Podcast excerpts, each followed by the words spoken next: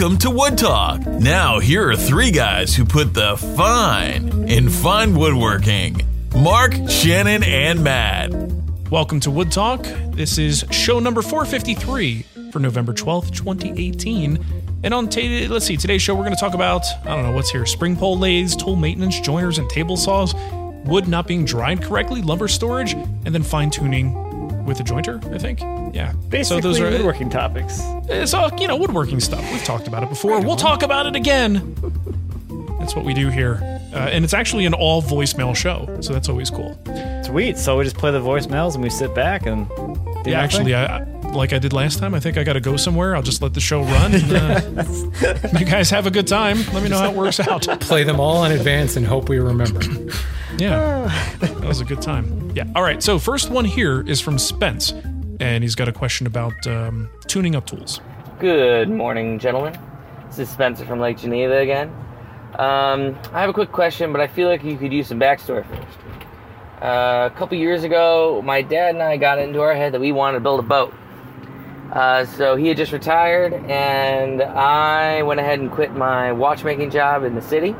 And um, Th- th- that immediately sounds like we're in a different like century, right?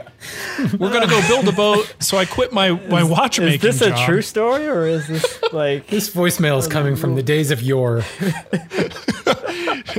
Okay, Direct to us uh, from yore. Uh, it's just it was it's a very unique way to like present. Could be good lyrics too. Quit my watchmaking job in the city. yeah. Working every day. Perfect. Okay, here we go. Sorry, Spence. Not didn't mean to make fun of you. First thing we had to do, of course, was outfit a shop. Well, we were lucky enough to be able to do that from the ground up in one go. Um, so we, the first major decision we had to come across was uh, what color to pick. Um, so we ended up going with that lovely mustard dark yellow color that I know Mark is so fond of.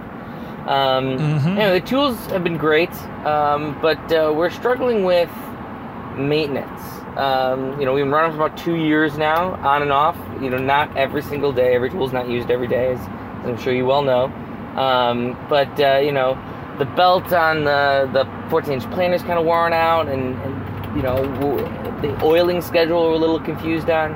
Anyway, we could go down it, but we have um, the 6-inch joiner, 14-inch planer, um, and uh, drill press. We have a SawStop. Anyway, um, what do you guys do for maintenance, like oiling, especially Mark, with, with that planer? You know, they, they got the the screws you can unscrew to add oil. What do you do? I would love to hear how you guys handle your tool maintenance. Thanks a bunch, and thanks not for quitting. Bye. All right. So this is kind of a tool by tool basis. I mean, every tool is a little bit different. Some have more high wear parts that you need to uh, to take a look at. I don't know. Maybe someday we could do like a whole episode on tool maintenance, which would be so boring. But but we could do it. I I just slap on some Earl and some wax and it's good. All right. So uh, let's talk about the planer, for instance. Uh, you know, for me, the most common and like frequent thing that I'm going to do is simply waxing the beds. Uh, if you're in a high humidity area, maybe you've got some buildup, a little bit of rust on there or something. Hopefully that's not happening, but um, you know, cleaning that up, keeping that nice and waxed, waxing the bottom rollers, uh, just making sure everything is the you know nice and slick. And this way, the wood just kind of moves a little bit easier over the surface. Beyond that, you've got um, you know a little turn wheel that's going to move the head up and down or move the tables up and down depending on your your particular model. Not a bad idea to find the the threads for those and lube those up, um, unless a a component specifically requires a grease, like a specific kind of oil or grease. I almost always try to use dry lubricants and this way it's a little bit more of a you know less of a chance that wood dust is going to get caught in those components uh, that can always be an issue especially for like on a table saw for instance it's constantly getting dust all over um, that that that like what is it a worm gear drive dealy whacker thingy very technical terms here Dealy whacker. so I try to use dry lubrication when I can because it's just going to, you know, the dust is just going to fall off. Or if I hit it with some compressed air or a vacuum, it's easier to clean up. Uh, but you know, there are certain par- parts that you do need to look at the manual, see what they recommend for a grease, and try to get something similar. Uh, he's talking about gearbox oil when he's saying there's a few little um, bolts that you can undo. So basically, it's almost like a car in that sense. You're going to drain the oil from the bottom and replace it with new oil. Here's the thing I did that. And my buddy David Nichols did that recently, in spite of urging that he would not need to do that, but he did it anyway. See, I did it, and then I got made fun of by old woodworkers who were like, I think you're probably the only person who's ever actually changed their gearbox oil. As I don't know what the, the number of hours is, but it's like thousands It's and lot. thousands of hours, right? So totally unnecessary for me to do. But I was I was having a noise that I didn't like, and I was hoping that that would have fixed it. It didn't. Just gas. yes. So I just uh, I would recommend not even worrying about it. And here's the thing: a lot of those long term sort of things that we get anxious thinking maybe we should do, maybe we shouldn't, but most of those things for I think probably most of the people who listen to the show, we're not putting enough hours in on these tools to even require that level of maintenance. Uh, I think most hobbyists can go a very long time with simply, you know, just take a look at the belts. You know, if you if you have something that's belt driven, if there's you know any frayed areas, problems, you might be able to spot them ahead of time. But most of the time, they're going to be fine. Uh, just the basic waxing of the tables and keeping any moving parts lubricated is usually enough. Um, now, if you're a heavy use person or if you're just kind of keeping an eye on things, yeah, there might be something you have to uh, address here or there. But as far as preventative maintenance, I don't think most of us are even putting the hours on these things that would get to the point that you go, "Yep, time to change that gearbox oil. It's uh, you know, it's 2050." so I had it on my calendar. 2050. Yeah, the year 2050. I know. Yeah, you got you got me. I got you. Hey Siri, add a reminder for 2050 to change my gearbox oil. Yeah. Okay, I added change my gearbox to your reminders for today at 8.50 p.m. But she put it for today at 8:50. Come on, But, Siri. but the best thing is she told you she to change your gay box. no, she Did said gearbox, but she said gearbox. But she has an Australian accent, so Oh, okay. You have her Australian. Okay, it's because it totally sounded like gay box, Your gay which is mu- I don't know what that is, Mark. entertaining. Is that- I, I don't know. I'm not either, up on you better lingo. film it. You better film it when you do it. uh, so okay, so I mean, I'm being vague a little bit about this, but honestly, I don't really, you know, I don't really think too much about this sort of thing. Uh, I I tend to, and this may not be a good thing to do. Um, I tend to kind of calibrate and fix as needed. Like when something happens, and I go, "Oh, I better do something about that." Um, it's a little bit more reactive instead of proactive. Um, but you know what? Most decent tools are probably okay given the amount of stress that I place on them. If that makes any sense. it's all about the noise, right? Like, oh, what was It that? can be totally. You know? Yeah, you hear something that's off. Yeah, you just something feels different, sounds different. You know, there's extra vibration or whatever, and yeah, I mean that's the only thing I can do is just react because I don't know what I'm doing. So we don't know what the hell's going on. I have one machine, so I keep that well maintained. All right, uh, let's jump into Vinny's. This is going to be probably for Shannon because it says spring pole lathe.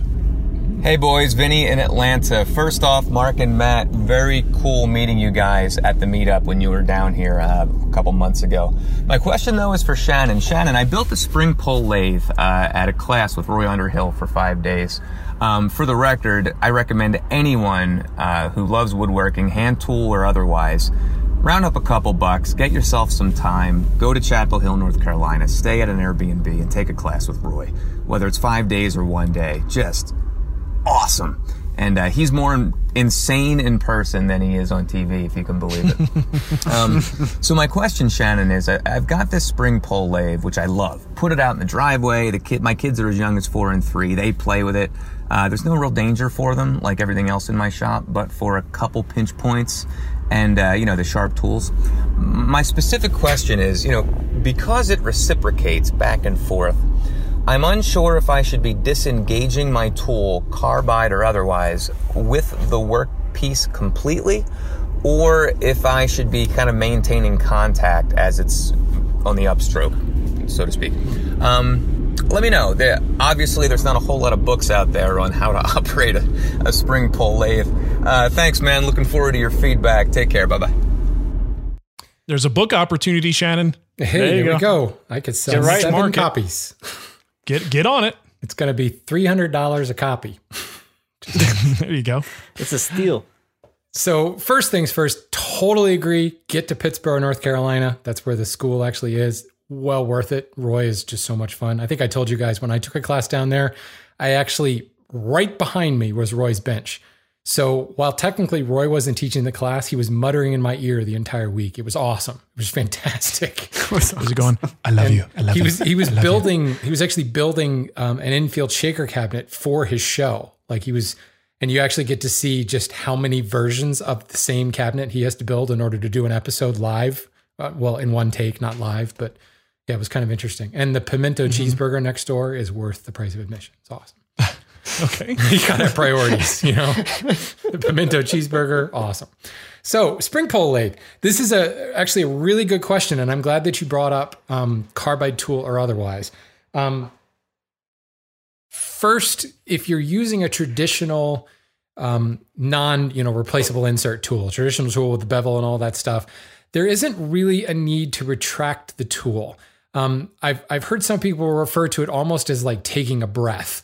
You know, you're moving the tool such a minuscule amount that you're not really. So don't even think about it. Because what happens is as that's spinning back towards you, with the bevel riding as it should be on the work, all that's happening is it's just rubbing up that bevel. And in some ways, I've heard some people say that you actually can slightly polish your cuts because as it's spinning back, you know, you're you're, you're burnishing the surface a little bit. That's with the traditional tool. No need to retract or pull back that tool at all. With a carbide insert tool, though, you will actually find that, that the vibration will pick up and you'll feel the tool wanting to jump out of your hand a little bit. Or in some instances, if you're taking a heavy cut, the um, spindle, whatever you're turning, will actually stall in the lathe because there isn't that bevel for it to ride on. A, a carbide tool is really just a scraper. So while technically there is a bevel, it's a very, very, very steep bevel, and more you're you're introducing that scraper um, at the right at the point there. And if you had, say, maybe a scraper that was super, super, super sharp and maybe honed with a burr, then maybe you could get to cut on that backstroke. But no, I think there is a little bit of retraction that has to happen. And the way I look at it when I'm using one of those um, like Easy Wood tools, I know that's a brand name, but that's all I can think to say. When I use one of those tools, is I usually have um, one hand grasping the shaft of the tool and it's kind of pressed up against the tool rest, just slightly squeezing that my fist a little bit around the shaft of the tool will pull it back a hair um, every time the tool spins back, and it will slightly disengage that cutting edge um, so you don't get excess tear out. That being said, I've never really gotten super, super like clean results on a spring pole lathe using one of those carbide tools. They're just not quite sharp enough to cut cleanly. So I will still use them as kind of a roughing cut and I may get a little bit fuzzier surface. So if you're getting a slightly fuzzier surface because you're not retracting the tool as the, the wood spins back towards you, it's not the end of the world because you're probably just going to go back and clean it up with a traditional bevel tool. So that was a really long way of saying no. You don't have to pull the tool back. Okay. It just occurred to me that I could have just said no, but We wouldn't that would have been viewed as anything less from snarky. you. Just a little bit. Okay. So we got the next one here. Uh, this one is from Matt. Oh, I hear a dog. Woof. Hey, Wood Talk guys, this is Matt from Columbia, South Carolina calling again. Uh, last time I called, I created some sort of lover's quarrel between Matt and Mark with regards to the uh, Jet joiner planer combo. Sorry about that, Oh, guys. God. I believe Mark said no, Matt said go, and Shannon just did the safety dance around his workbench. So I didn't end up getting that. And I have about $1,200 that uh, I've gotten from selling off some of my other hobby interests.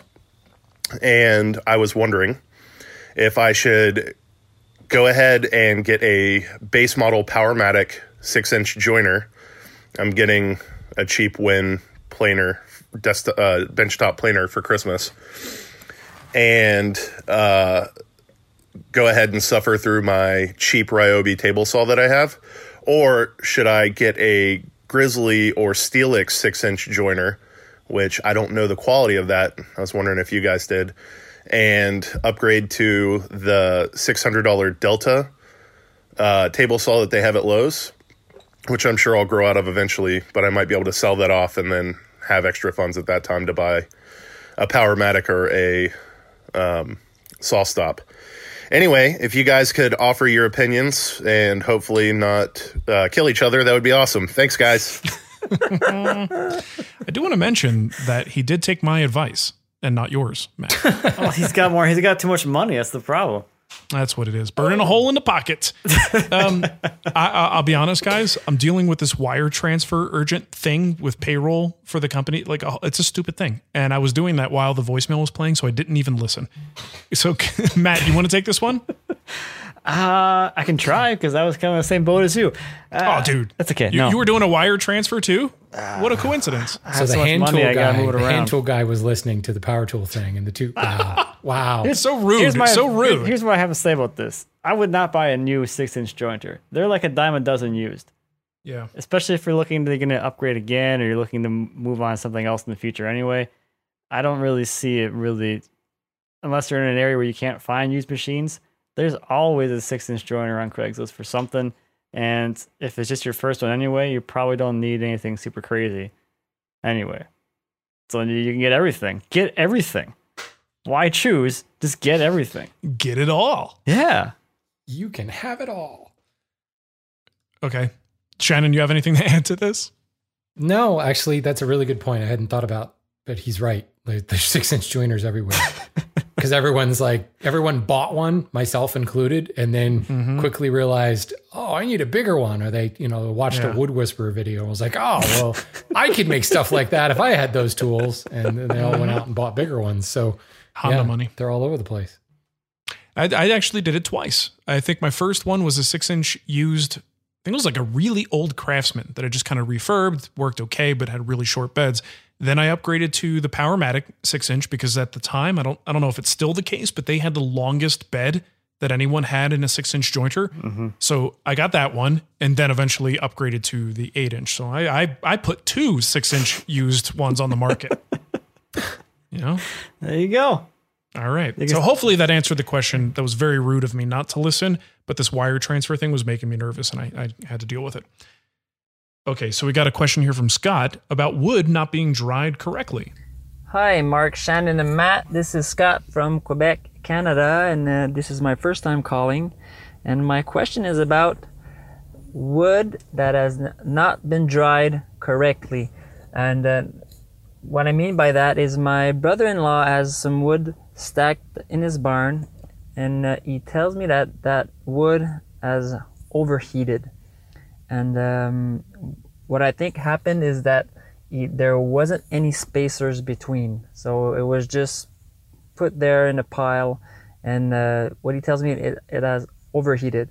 So is that a common problem? Do we see that a lot? And what what is the problem with it? So can I use that? Is there a, is it like in the center or the edge that would be maybe good or not good? So anyways, so can you help me with that? And uh, good. I love your show. Thanks a lot. Bye bye. Hmm. What do you say, guys? Uh, where do you live? I mean, we're, we're talking about just like air dried stuff, right? it's in quebec Yeah, that's right. Is it? I thought it. Well, does it get that hot anywhere on the globe that you have to worry about like case hardening from air dried lumber? I uh, hun- over what Saudi Arabia? 130, 140, 150 degrees Yeah, probably. I guess. I mean, case hardening. The biggest issue is not even so much the the exact temperature, but just like how fast it happens.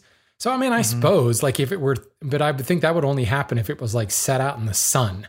You know, I mean that that kind of it has to be like that fast. Well, not that fast, but you get the you get the point. I mean, if, It's- it, it if it's always hundred degrees outside, it would be more the change in temperature really fast than it the actual temperature itself. I would think. Mm-hmm. Yeah, I don't. I don't really see this being too much. Like if if it was stacked in there without stickers, like it should be covered in mold. Yeah, Like, that's what I would expect to see. And I get, and it's still fine, I guess. You just have a moldy wood that you gotta surface and wear a mask or whatever. But I don't know, like overheating wise, unless it was stored like in an attic, maybe, where it got really hot too and it dried too quickly. Like the, the issue there is if it dried too quickly, that's your bad wood. If it was dried too slowly, then that's not really a problem. You just get mold. Hmm. Right. Yeah, I I don't know. I would I would really question what that where is he where is his, you know, brother getting this that it's been overheated. I mean, has some of it been used and maybe it reacted weirdly? I mean, there's every chance that if it, you know, if it wasn't stickered or anything like that, there could just be it could just be really wonky. Like is you pick it up and it's all warped and twist because there was no airflow at all. But I still don't think that would be an issue of, of, of case hardening because that's really what we're talking about. When you overheat Mhm. lumber, you know, you you dry out the outside too fast and the inside stays moist and creamy and it cracks. you. um, and you get that kind of honeycombing effect that causes uh, real problems. But uh, it seems to me he's maybe I don't know. I- I'd be I would question why do you say it's overheated? Like, you know, did something happen? did you get kicked back on a table saw? Because there's any number of reasons that that could happen for it not being case hardened. Yeah. Okay. Well, I think we're on a theme here because we got a question about lumber storage from a guy. And this takes me back. I feel like it's 2008. And I got Vanderlist telling me about the router bit of the month because it's our, our old friend Roberto Roberto. left a message. Can you believe it? Let's listen to what Roberto has to say. Hey fellas, how's it going? This is Roberto from Illinois. It's been a long time.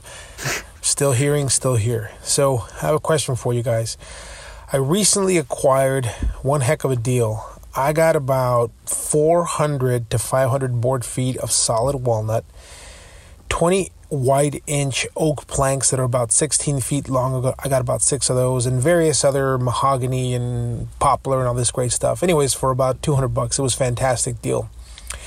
So I asked the guy how long it had been sitting around. Uh, it, it was a person who passed away. I asked his wife, and she said she didn't know.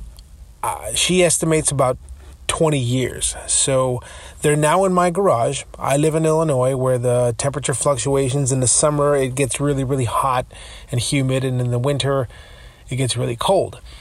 So my question to you guys, I'm not so much worried about warpage. They're going to be inside, but I want to use them selectively. So, how much longer do you guys think they can sit? Again, I'm not worried about warpage, but before they start rotting, you know, that kind of thing. Um, I estimate they've been sitting for at minimum 20 years, maybe even 30. I mean, how much longer do I got before I have to use them? I'm worried about, you know, bug infestations, something like that. Let me know. Thanks. All right. Right on target. so what do you what do you guys think with this one? There's really no expiration date. Yeah. Don't I let mean- the bugs on it, and don't put them in the dirt, and they won't rot. I mean, I've got wood here that's sitting in here that I probably will never use, but I will have for the rest of my life. Wow. Must be tough to be Cremona. Well, I mean, you got a you got a lumber rack too. yeah, but not not like yours. Okay, yeah, I guess yeah. Yours is shelving standards from the home center. Mm. Yeah, well, I'm talking I'm talking about quantity here. Quantity ah. is the question. Anyways, Well, I mean, you you don't want it like Matt said. You don't want it sitting in the dirt, no ground contact. Mm-hmm. So you want to put it up off stuff. You want to keep the airflow, so keep it stickered. Like we said in the last show, keep it weighted to try to you know restrict the movement, restrict, control the movement. You get what I mm-hmm. mean. Um, and keep it covered so that it's not in direct sunlight, so you don't get that you know overheating, possible drying out um, and keep the keep the water off of it. You know, you don't want to wrap the tarp tightly around it because then you're restricting airflow. So you need to fashion a tent of some sort, um, or like what we do at the lumber yard. We actually use those um, corrugated sheets. Um, we actually have been using the same ones for several decades, so I don't even know what they're made out of. Some sort of metal. If we did it again, you buy them in like those vinyl um, corrugated sheets. They call them wiggle siding in the UK, I think, which sounds better than corrugated.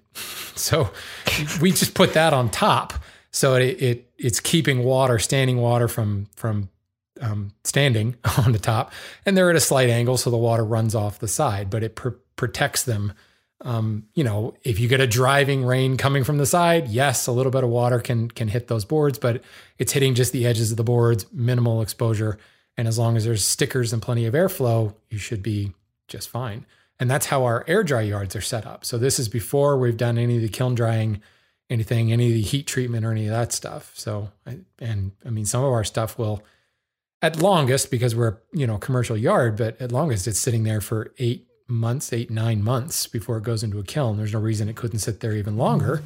And then when the stuff comes out of the kiln, we have open sided sheds that the material can sit there for years on end before it turns. hmm This uh, sounds very familiar, Matt. Didn't uh, we just have a text exchange about a week ago? Yes. Where I told I told Matt like if I have a chance to get extra kiln dried lumber, stuff that I know has been kiln dried, but I don't have room for it in my shop. Am, is there any way that I could store this somehow, someplace where the HOA won't see it in my backyard? uh, and if I can keep it elevated off the ground and tarped, am I okay? Will this stuff be good anytime I go to dig back into it? And we're, you know, I'm in Denver, so there's going to be a pretty good fluctuation of uh, of weather types around here. And he's like, yeah, just keep it keep it dry. Don't let it get wet, and you don't even really have to sticker it so much. Just let let some air get under there, but not water, and you should be okay. So it's kind of funny to. Uh, I was actually thinking about the same exact thing. Good timing. Good, good timing and good times. Uh, all right, so Good timing. so Zev Zev has a question about uh, fine tuning with a jointer. Hey guys, Zev here from Queens, New York. Uh, just uh, got a question about dovetail drawers um, and half blind as well. Um, in terms of sizing them for to you know just to fine tune the fit in a carcass, um, you know I see most people using a hand plane. Um, just curious, what do you think about running the sides over the jointer instead of using a hand plane? You know, a very light cut to size it well. Um, seems a little simpler, more precise. A little nervous if it's going to do a lot of tear out and destroy my uh, nice dovetails. Anyway, just curious to get your guys' thoughts if any of you have tried this. Thanks so much. Keep it up. Take care. Bye. All right, so we're talking assembled carcass or assembled drawer. Like the whole side to make the whole drawer less Trimming. wide or So he's flushing out the tails. The face of the side down, not like the height of the drawer, in other words. That's the only thing I, that Okay. makes sense to me. Pl- Even if you do the height of the drawer, how would you even get that on a, Yeah. a jointer? I mean, you're still going to have cross grain Yeah. situation at the Um, front and the back. I I've I done can tell that. you why, like theoretically, it seems like it would be okay. The, the problem is the first thing you're hitting is the end grain of the tail, or I'm sorry, the pins, right? The ends of the pins. But they're all backed up by the face grain of your side. So they are supported. It will probably be okay if you're taking a light cut. But anytime I get to the point of I just went through all this trouble to make this dovetailed connection, uh, especially if it's hand cut, the last thing I'm going to do is take that to a power tool just just because you never know what's going to happen. Maybe there's a little hairline gap behind that pin and it decides to snap, and now you've got a little separation there. Um, do you, do you either? Well, Shannon, you won't even have the choice in your shop. but Matt, are you are you tempted to do that sometimes? Not with my dovetails. I've done it with uh, plywood drawers, and really Mm-hmm. the only really big concern is that when you get to the exit, because it's going to blow Yeah. out all the fibers on the back of the drawer back. So you have That's to either relieve the fibers on the back or just deal with it. So if he's got a rabbited back and solid wood, he's probably okay. If uh, assuming the rabbit's oriented in a way that there's no you- end grain, You, won't have the end grain from the backboard exposed in right? that face. That's but right. if he's got through dovetails in the back, yeah, then you'll Yeah. be blowing out some pins. then you got some problems. you got to put a big old chamfer back there, and even then, Um, big old scare one. me. Yeah. my my question is though, how oversized are you making your drawers? Yeah, you got that much to remove. I mean, now I always used my power joiner as like for that purpose, like milling rough lumber. So I never set it, you know, to take a 64th of an inch cut. It was taking a bigger cut than that. At Oh, least oh a Mark does for all his rough lumber. Mark's always got a 64th. Yeah, well, that's just dumb. I thought of you, man, the other day. I was taking just a little bit of a pass off. I'm like, here, let me bump this up a little bit more. And I think I was I was lucky to be taking a 64th off. And I'm like, Matt would love, Matt would love this. I, so I don't know. It just seems like because then you're, you know, you're, you're taking it off. Well, I don't know. I mean, I guess the 64th is still pretty dang small, but you mm-hmm, know, if I'm hand plating the sides of a drawer, you know, I'm removing thousandths of an inch because I'm usually using a smoothing plane at that point. Because, like Mark said, you know, I don't want to take it to a power tool. I don't even want to take like a heavy set plane to the drawer that I already spent a bunch of time in. I want like nice, light, fluffy shavings because I don't want to tear anything out. So we're thousandths, three thousandths of an inch at a time. Um, Just just for the people who don't know, a 64th is 15 thousandths. I didn't know that. I just did the math. Oh, well, it's fifteen point six thousandths. Okay, good to know. Never really thought Knew about there's that. a reason you're on this show. Yeah, good for you. Math. Woo! You, Division. you've added your value for the day. You can just be quiet now. One divided by sixty-four. Yay! Good job. So yeah, that that would just be my reaction. Is I just wonder why that's necessary. But I suppose Well, you've and got I your guess joiner I to don't know. 128th of an inch setting like Mark. Then Yeah. Six thousand. Well, if you're, let's say if you're was doing, math. um, yeah, Or less this than guy's that, got that more than ready. that. It was locked and loaded. Uh, I mean, if you if you have a whole bunch of drawers and maybe each one of them is just maybe a 64th over on each side, so like the whole thing is a 30 second. You want to take a 64th off of each, and you've got 10 of these to do.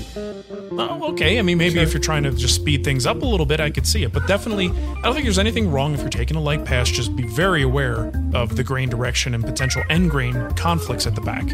But otherwise, I think it's probably okay. Especially if he's got a nice like spiral head cutter that doesn't leave a scallop surface. It's actually leaving a nice flat surface. Yeah, I guess why not? yeah, if it goes bad, Okay. just glue a veneer on. Done. Yeah, You now suddenly have overlay drawers. No one wants to see those tails anyway. Right. those things those things are ugly. All right. Uh, well, I think that's about it for the show. Shannon, why don't you give them the contact info and we'll get out of here. Sure. If you want to get on the show, get your voicemail on the show, then please, you got to send it to us first. So use your voice memo app on your phone or some sort of audio recording type thing. Once you've got that file, email it to us at woodtalkonline at gmail.com or just write out your question at woodtalkshow.com slash contact or go to the episode you loved and leave the comment about how much you loved it. And yeah, that's it. That's all I got to Sweet. say about All right. that. Well, thank you for listening, everybody, and we will catch you next time. Bye bye. Love you all.